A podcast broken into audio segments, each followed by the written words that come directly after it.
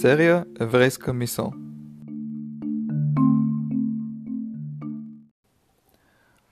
Намираме се в месеца Елул и в еврейската традиция месецът Елул е свързан с разкаянието, за което следва да се подготвим, което ще бъде основната тема последствие на Рош Ашана и Йом Кипур и дните между тях. Обаче подготовката и размисъла вече следва да започне от месеца Елул в еврейската традиция. Виждаме още от времената на еврейския народ в пустинята защо тези дни са толкова специални. Дните от началото на месеца Елул до Йом Кипур. Това са били 40 дни, в които Моше се качил да получи вторите скрижали. След като еврейският народ сгрешил със златния телец и първите скрижали били счупени. Това е събитието, за което отбелязваме на 17 Тамуз, поста на 17 Тамуз. И от тогава Моше се моли Бог да прости на еврейския народ.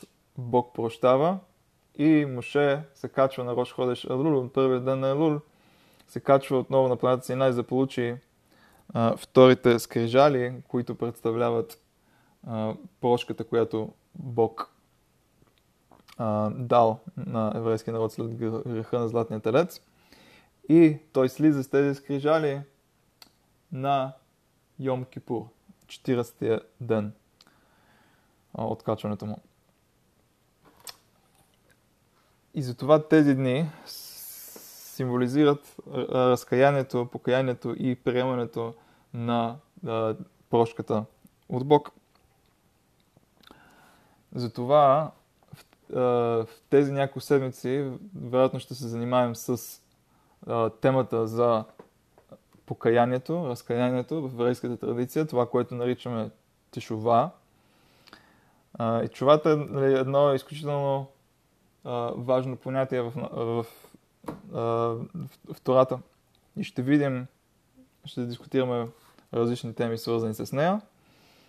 И първото нещо, което исках да видим, е глава от книгата Сефер ха-Икарим на автора от късното средновековие Рав Йосеф Албо, известен сефарадски философ, живял в кралство Арагон към края на 14-ти, началото на 15-ти век, в златния век на сефарадското еврейство в Испания.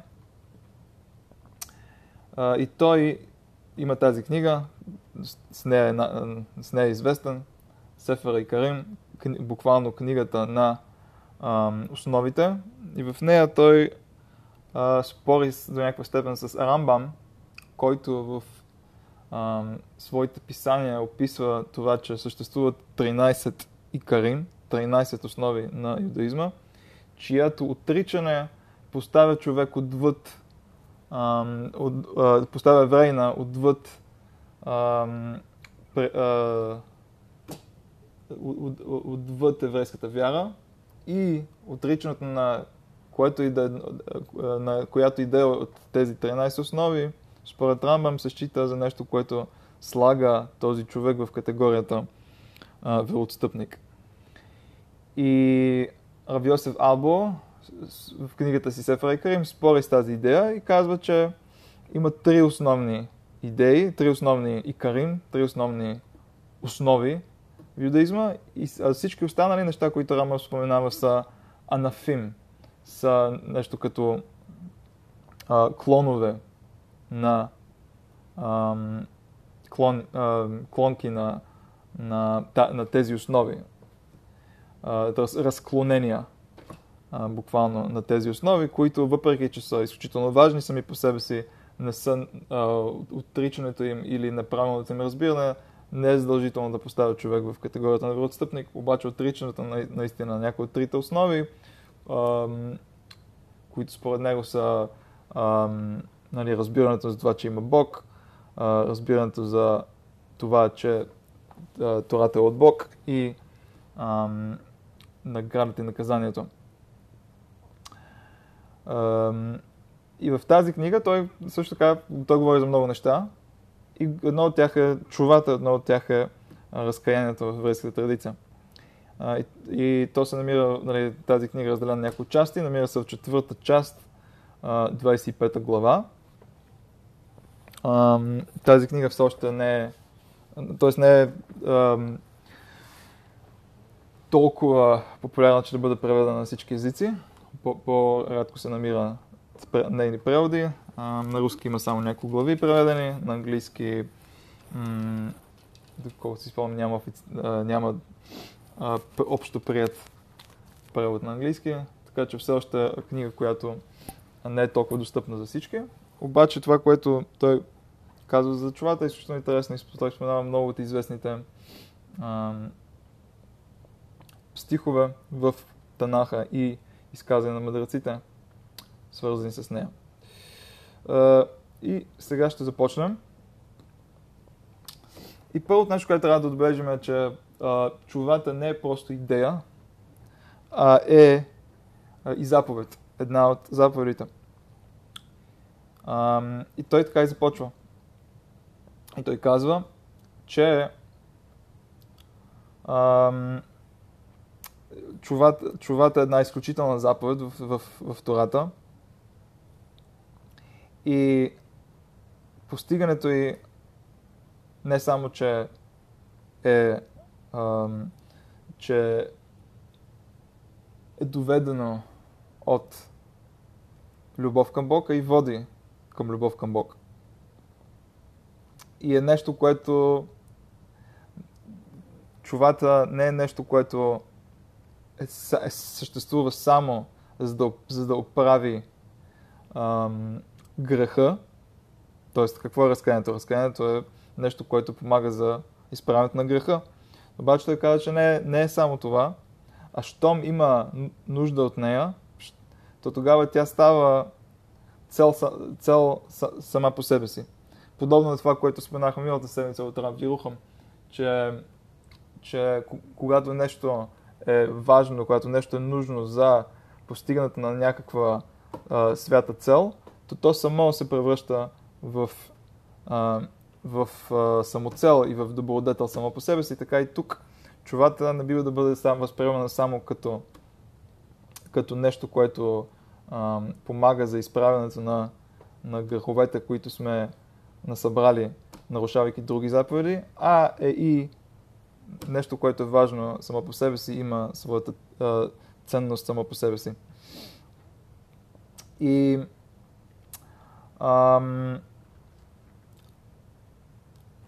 и той казва, че чувата дори е по-голяма заповед от тфилата, от молитвата. Защото молитвата може да помогне за някои определени неща, обаче не може да даде на душата една цялостна награда по начина, по който чувата може да го постигне.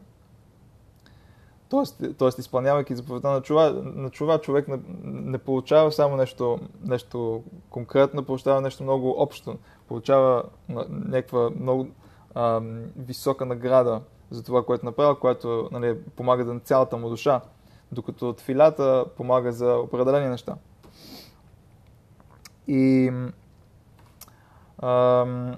той казва, че там, къде намираме чувата в Тората?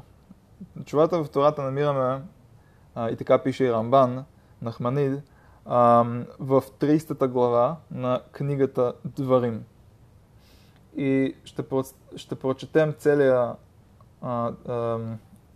абзац, който говори за чувата, започвайки от 9 стих до 15 стих в 30 глава на книгата Дварим, защото той ще цитира в последствие и ще обяснява всяко едно от тези изречения. Обаче това и абзац е следния. И Господ твоят Бог ще те направи изобилен в цялата работа на ръцете ти, в плода на твоята отроба, в плода на добитъка ти и в плода на твоята почва. защото Господ отново ще се зарадва на теб за добро, както Той се зарадва на твоите праотци. Сега, това е благословия за еврейския народ за изпълняването на заповедите на Бог. Обаче, когато това ще е вярно, когато чуеш гласа на Господ твой Бог, да спазваш Неговите заповеди и наредбите Му, написани в този свитък на Тората. И когато се върнеш при Господ, твоя Бог, с цялото си сърце и с цялата си душа. И тук трябва да отбележим нещо много важно. Цялата тази идея за разкаянието. Какво е чува? Не врите чува, думата чува, разкаяние идва от същия корен като шув, като завръщане. Връщане към някъде. Тоест, човек е бил някъде, човек е бил в някакво състояние, извършил е грях и е напуснал това високо състояние, на което е бил. И сега, правейки чува, той се завръща в това състояние, което е бил, преди това, което е имал преди това. Тоест, чувата е едно завръщане към Бог. И това, което изречението, това, което стиха ни казва тук, когато се върнеш при Господ, т.е. шув, когато се върнеш при Господ, това е чувата, за която говорим, с цялото сърце и цялата душа. И стиховете продължават, защото тази заповед, която ти заповядвам днес, нали, чувата, за която става дума, не е скрита от теб, нито е далеч.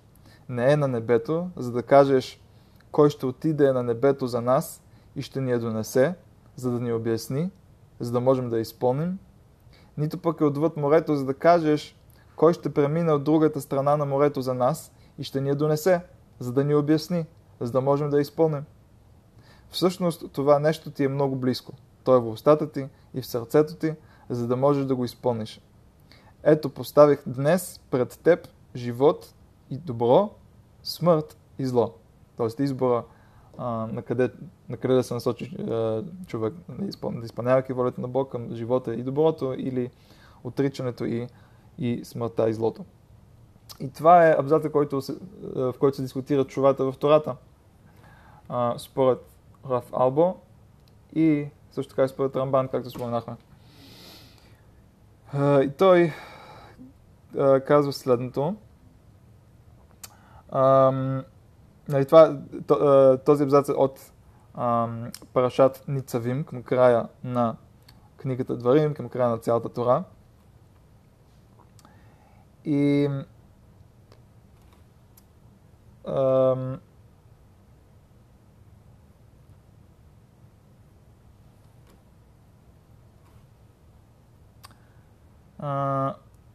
значи човек първо, Тората първо ни казва за това, че следва човек да се завърне към Господ твой Бог, с цялото си сърце, с цялата душа.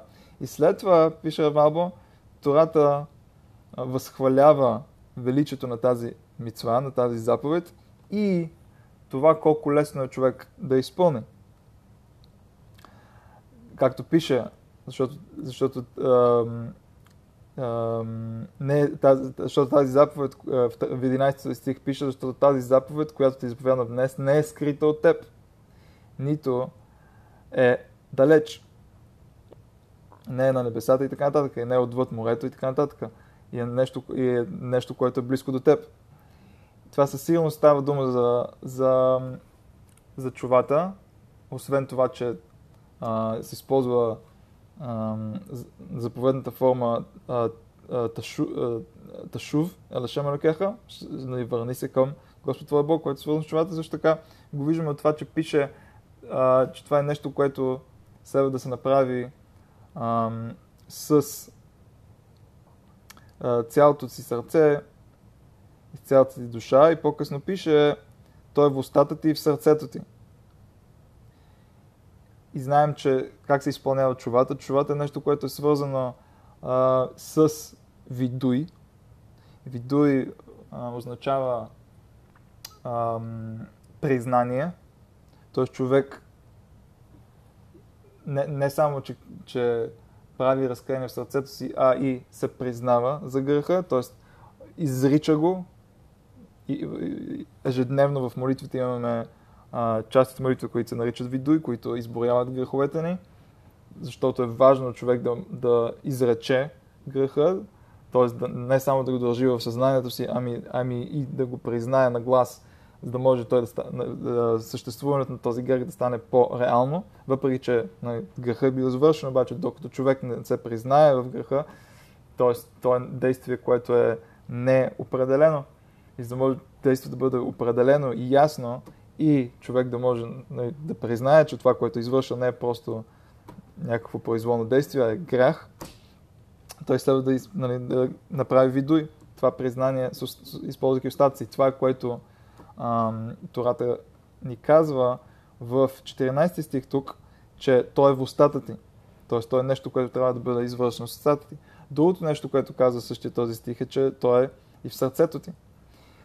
И знаем, че чувата също е свързана с съжаление, което е в сърцето, съжаление за това, че човек е извършил този грех въобще. Тоест от тук виждаме, че става дума специално за чувата. Защото има други коментатори, които казват, че този абзац не се занимава с чува, а се занимава с Тората като цяло. И ако прочетем текста, и не знам за какво става дума, може би ще си кажем, че става дума за Тората. Не, тя не е нещо, което далечно, нещо, което може да се занимаем с нея и така, защото е близко до нас. Обаче коментаторите в този случай Рамбан и Рав Йосеф Албо в тази книга Сефер ха-Икарим казват, че не, абзаца говори за чува. И казва Рав Йосеф Албо, че виждам, че след като тази заповед е представена и заповядана, стиховете продължават и възхваляват чувата. И ни казват, че тя не е небесата, не е отвъд морето. И причината Тората да използва тази фразеология тук е за да ни покаже важността, ценността и величието на чувата, на разкаянието. Защото, използвайки тази фразеология, Тората всъщност ни намеква за това, че да, чувата е нещо, което би заслужавало ние да се потрудим и да положим всяко усилие, за да стигнем до нея. Дори да се качим на небесата, за да я вземем, за да я получим. Или ако трябва да прекусим морето и да отидем отвъд морето, пак тя е нещо, което е толкова ценно и важно, че заслужава ние да направим това за нея, за да я постигнем. И за това се използва тази драматична, в кавички, фразеология тук на това, че тя не е толкова храна, не е толкова далеч. Да, принципно човек би следвало да отиде до небесата или отвъд морето, за да я получи, обаче в същото време тя е тук с теб.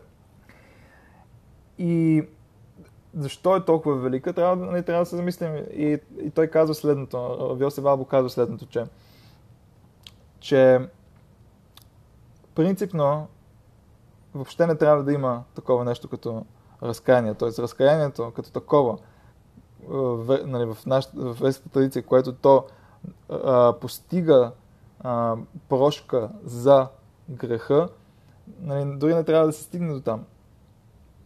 Защото, както казва пророка Миха, с какво да се приближа към Господ? С какво да почита Бог най-възвишения? Да се приближа ли към Него с всеизгаряния, с едногодишни телета? Може ли Господ да бъде удовлетворен с 1000 овни, с безброй потоци зехтин? Трябва ли да дам първородния си за престъплението си, плода на тялото си за греховете си? Т.е. пророка казва, че как си мислим ние, че можем по някакъв начин да удовлетворим Господ след като сме нарушили волята му. Каквото и да правим, т.е. всички неща, които правим, всички тези жертвоприношения, които принципно принасяме и ни е заповядано да принасяме във връзка с греховете, те сами по себе си не могат да ни опростят и да оправят греховете ни. Тоест, колкото и жертви да принасяме, каквото и да се описано да направим в края на деня, това, че сме нарушили волята на Бог, по никакъв начин не би могло да бъде оправено. И дори, нали, дори най-големите, дори да жертваме всичко, което е изключително важно за нас, най-важните за нашите неща, като децата ни, дори мислим ли си, че това би довело до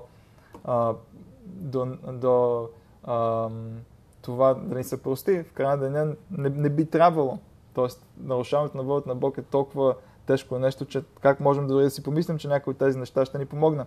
И това, че то всъщност ни помага по някакъв начин, трябва да осъзнаем, че това е само защото Бог така е решил, защото Бог така е искал ние да имаме тази възможност с чувата да ни се прости и да изправим това, което сме развалили с нашия грях. Обаче сами по себе си тези неща по никакъв начин не биха могли да ни помогнат. И това е, което пророка ни казва тук. И продължава Рав Або, след като вече сме видели тези стихове от пророка Миха, можем да разберем какво пише той. Той казва, ето пророка Миха казва, че с какво да се приближа към Господ. Тоест, отново да не забравяме тази, че когато говорим за чува, терминологията е свързана с едно завръщане, приближаване към място, където сме били, сме се отдалечили и отново искам да се върнем при него. И пророкът казва с какво да се приближа към Бог, как да се приближа от Бог след като съм се отдалечил от него. Принципно не би трябвало да има нищо, което да ми помогне. И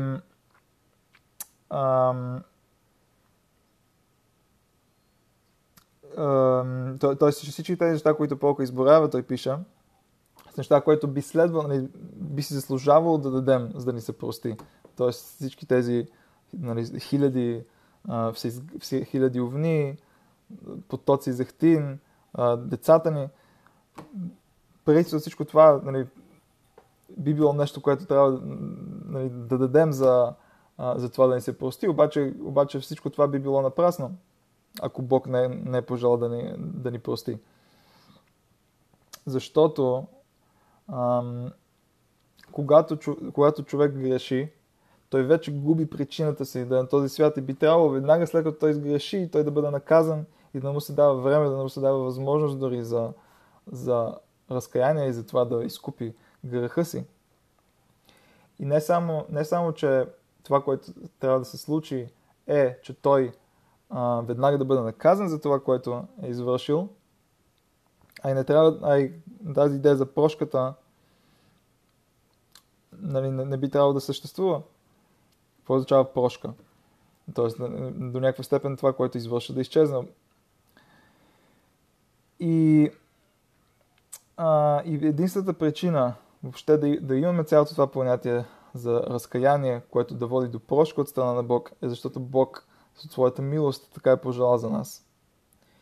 И това е, което Тората продължава в книгата Дварим, някои изречения малко по-късно в 30 глава и казва това, Бог казва на еврейския народ, Моше всъщност казва на еврейския народ, избери живота, за да живееш ти и твоето потомство. Тоест Бог иска от нас да изберем живота и следвайки Тората му, което съответно ще даде живота на нас и нашето потомство. Обаче, тъй като това идва в края на целият този абзац, който дискутира чувата, това е идеята тук, че Бог дава тази възможност на нас, използвайки чувата, да оправим това, което сме изкривили, за да можем да водим живота, който искаме за себе си и потомството ни. И след като Тората описва, видяхме в тези стихове, колко е лесно човек да стигне до тшувата, защото ки каров елеха давар, защото както пише в 14 стих тук, всъщност това нещо ти е много близко. И след това пише, както казахме, избери живота, който, нали, който съм поставил пред теб. Тоест нямаш оправдание да не използваш чувата, да не преследваш чувата. Защо? Защото чувата не е като всички останали заповеди. И за изпълнението на другите заповеди понякога човек му се изисква изключително много усилия. Понякога той няма или някакви други фактори, които не са в неговите ръце, които той понякога няма възможността, заради които той понякога няма възможността да изпълни тези заповеди. Понякога няма пари да построи сука, понякога няма етрог в града за изпълни тази заповед. Понякога нещо друго случва. Той няма възможността да изпълни някоя предана заповед. Обаче, когато става дума за чувата, тя е заповед, която е изключително лесна. И това, което Тората ни казва тук. И не само, че е лесна, наградата за нея е изключително голяма. Защото ако човек избере чувата, ако последва чувата, тогава той ще постигне това, което изречението казва. Изречението казва... избери живота, за да живееш... в 15 стих в книгата Дварим пише, ето поставих днес пред теб живот и добро. И това, което човек може да постигне с чувата. И нали, този живот и добро. Обаче, ако се откаже от нея, тогава това, което ще постигне със смъртта и злото, както казва изречението, както трябва стиха. Съответно, тя не е нещо, с което трябва да игнорираме. И това е подобно на човек, който страда от някакво тежко заболяване и до сега не е намерил начин, с който да оздравее, не е намерил някакво лекарство за нея. И идва един лекар и му казва, ще ти дам лекарство, с което ще можеш да се оправиш. И съответно, когато болният чува за това, че до сега си мисля, че няма никакво такова лекарство, изведнъж му казва, че има, тогава той със сигурност ще изхарчи всичките пари и ще посложи всичките усилия, за да получи това лекарство. Обаче лекарът изведнъж му казва, че не, дори не си мисли, че е нещо скъпо или нещо, което трудно се намира. А всъщност това е нещо, което не трябва да ходиш до небесата за него, не трябва да преминаваш морето и не трябва да харчиш много пари за него. Това е нещо, което много лесно се намира, нещо, което е навсякъде. И това е, което се има предвид и тук, с това, което стиховете ни казват. Че чувата не е толкова далеч от нас, че не е на небесата, не е отвъд морето, а е нещо, което е толкова близо. И е съответно нещо, което човек не бива да изпуска. И по същия начин, както човек не би се отказал от оздравяването, когато става дума за живота му, за физически му живот, така и тук, когато става дума за духовния му живот, който влияе на физическия му живот, със сигурност не си заслужава човек да се отпуска и да игнорира тази възможност, която му е дадена. И това е, което стиха казва, и ще избери живота.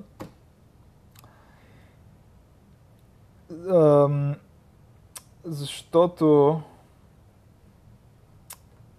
също така виждаме, че такъв живот, който е живот, с който се завръщаме към Бог, се приближаваме отново към Бог, е живота, който Тората очаква от нас, както по-късно пише в същата глава в книгата Дварим, в 20 стих, Като обичате Господ своя Бог, слушайте заповедите му и се придържите към него, приближавайте се към него. Защото той е твоя живот и дълголетието ти на земята.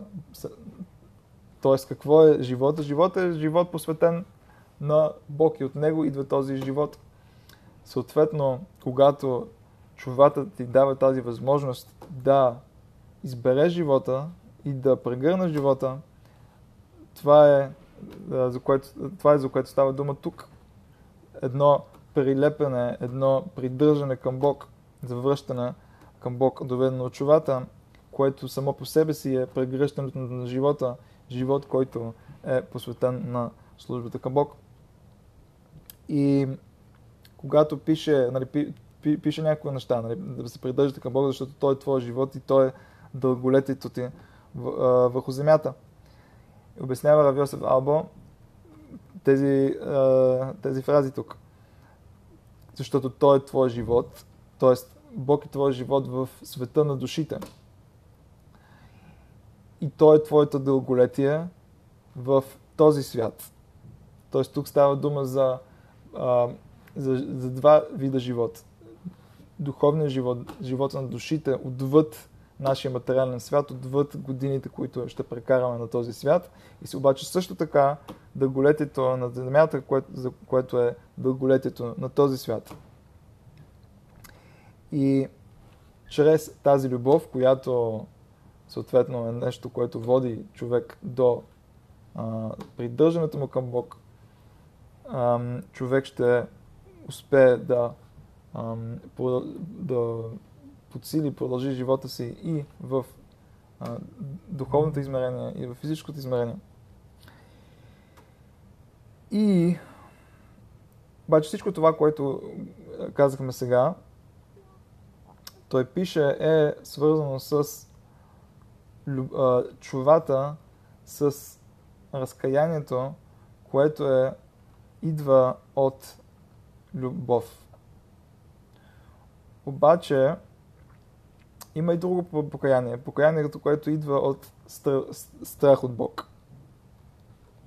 И въпреки, че разкаяние, което е направено заради това, че човек се страхува от Бог, е също покаяние, което ще бъде прието и ще му помогне, за което той ще получи награда. Както казахме, да не забравяме, че не възприемаме разкаянието като нещо, с което оправяме, само оправяме това, което сме изкривили с греховете си. Тоест, покаянието не е само уръдие, не е само инструмент на изправянето на изкривеното, а щом то е нужно, разкаянието е самоцел сама по себе си и е добродетел сама по себе си. Съответно, извършвайки го, не само, че оправяме това, което сме изкривили, а и получаваме награда за извършването на това разкаяние. Това е нещо, което друг по-ранен средновековен автор, Рабейну Йона, пише в своята книга, която е посветена на разкаянието, Шарай Тшува. Той там пише за величието на чувата и нарича голям подарък от Бог, точно заради това, че не само тя изправя това, което е изкривено, въпреки, че принципно не би трябвало да е така. Веднага, щом човек се греши, той трябва да получи наказание. Затова не било да му се дава възможността да направи разкаяние за греха си. И не само, че помага, въпреки, че не би трябвало, ами получаваме награда за нея. Това е величието на чувата. И тук Рав Йосеф Албо пише не само, че човек ще получи награда, че чувата от любов ще бъде прията и ще изправи това, което е изкривено. И за нея човек ще получи награда. Също така и чувата, която идва от страх от Бог. Тя също ще помогне и човек ще получи награда за нея. Обаче тя не е на толкова високо ниво, като чувата, която извира от любов към Бог. И съответно наградата за нея няма да е толкова голяма. И така казват мъдреците в трактат Йома. В Тамуда, в трактат Йома, в 86 лист Б, там се цитира Рейш Лакиш, който казва следното: голямо е покаянието, тъй като умишлените грехове на каещия се се считат за него като за неволни престъпления. Както се казва, върни се, Израел, към Господ твоя Бог, защото си се спънал в беззаконието си. И тук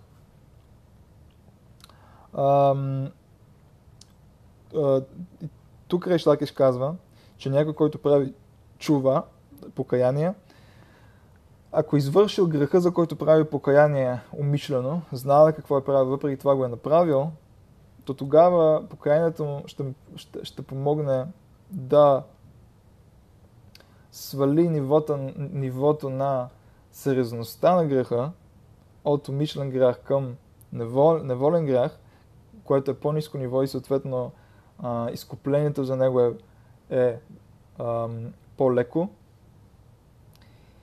И това се намеква тук в изречението от пророка Ошея. Бог казва на човек да се върне, и когато той се върне, ще стане ясно, че той просто се спънал в беззаконието си. Т.е. да, нещо се случило, обаче то не е чак толкова тежко, както е било преди чувата. Това е било нещо, което едно спъване. Не е било нещо, което човек е направил мишлено, а той се спънал, като човек, който върви и случайно се спъва, без да забележи. По същия начин и тук, след чувата, дори греховете, които са били умишлени, ще се възприемат като едно спъване. И Талмуда обаче пита, Талмуда не е удовлетворен с това, и той пита, така ли е наистина?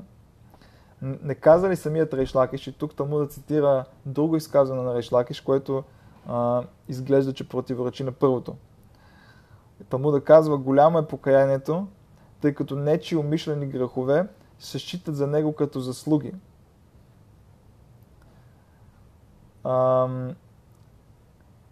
Тоест, умишлените грехове не само че не просто спадат на ниво и се превръщат в неволни престъпления, ами стават заслуги. Откъде знаем това? От стиха в пророка Йехезкел, както е посочено, и това е цитата от пророка Йехезкел: и когато нечестивият се отвърна от нечестието си и направи това, което е законно и правилно, чрез тях той ще живее. Тук става дума за всички грехове и пророка казва, че когато този нечестивец се отвърне от греховете си, т.е. направи чува, чрез тях той ще живее. И Раши обяснява тук какво учи Рейш Лакиш от това, какво пише чрез тях. И Раши пояснява, чрез всичките му дела, дори прегрешението му. Тоест, и тъй като не се разграничава между прегрешенията, всичките му дела, дори умишлените му прегрешения, той ще може да живее чрез тях. Тоест, те самите ще му дадат живот. Когато той се отвърна от греха си, когато той направи чува, когато той направи това разкаяние. И виждаме от това изречение, този стих от пророка Йехезкел, че при правенето на чува, дори умишлените грехове се превръщат в нещо, което му дава живот. И кое е това нещо, което му дава живот? Заслугите. Заслугите са нещо, което му дава живот. Съответно, тези умишлени грехове се превръщат в заслуги. И това е проблема на Талмуда в момента, че имаме две изказвания на Рейш Лакиш, които си противоречат. В едното той казва, че с чувата умишлените грехове спадат на едно ниво и се превръщат в неумишлени, неволни грехове. Докато друго изказване на Рейш Лакиш твърди, че чрез чувата тези умишлени грехове не само, че не просто спадат на едно ниво, а напротив, те се превръщат в заслуги. И обяснявам Талмуда, това не е проблем. Тук, във второто изречение, във втория стих, който цитираме, когато се казва, че човек ще живее чрез умишлените си грехове, след като е направил чува, т.е. те се превръщат в заслуги, това е когато човек се покая от любов. Греховете му стават като заслуги. Там, в първия стих от пророка Ошея, Става дума за когато човек се разкаива от страх, тогава греховете му се отчитат като неволни престъпления. Тоест, въпреки че и двата вида разкаяние помагат, разкаянието, извиращо от любов към Бог, дава по-голяма награда на човек. Не само, че до някаква степен му се прощава, а и също така действието му, с което е извършил този грях, умишлен грях, то изведнъж му се защита за заслуга. И то е нещото, което всъщност ще му даде живот.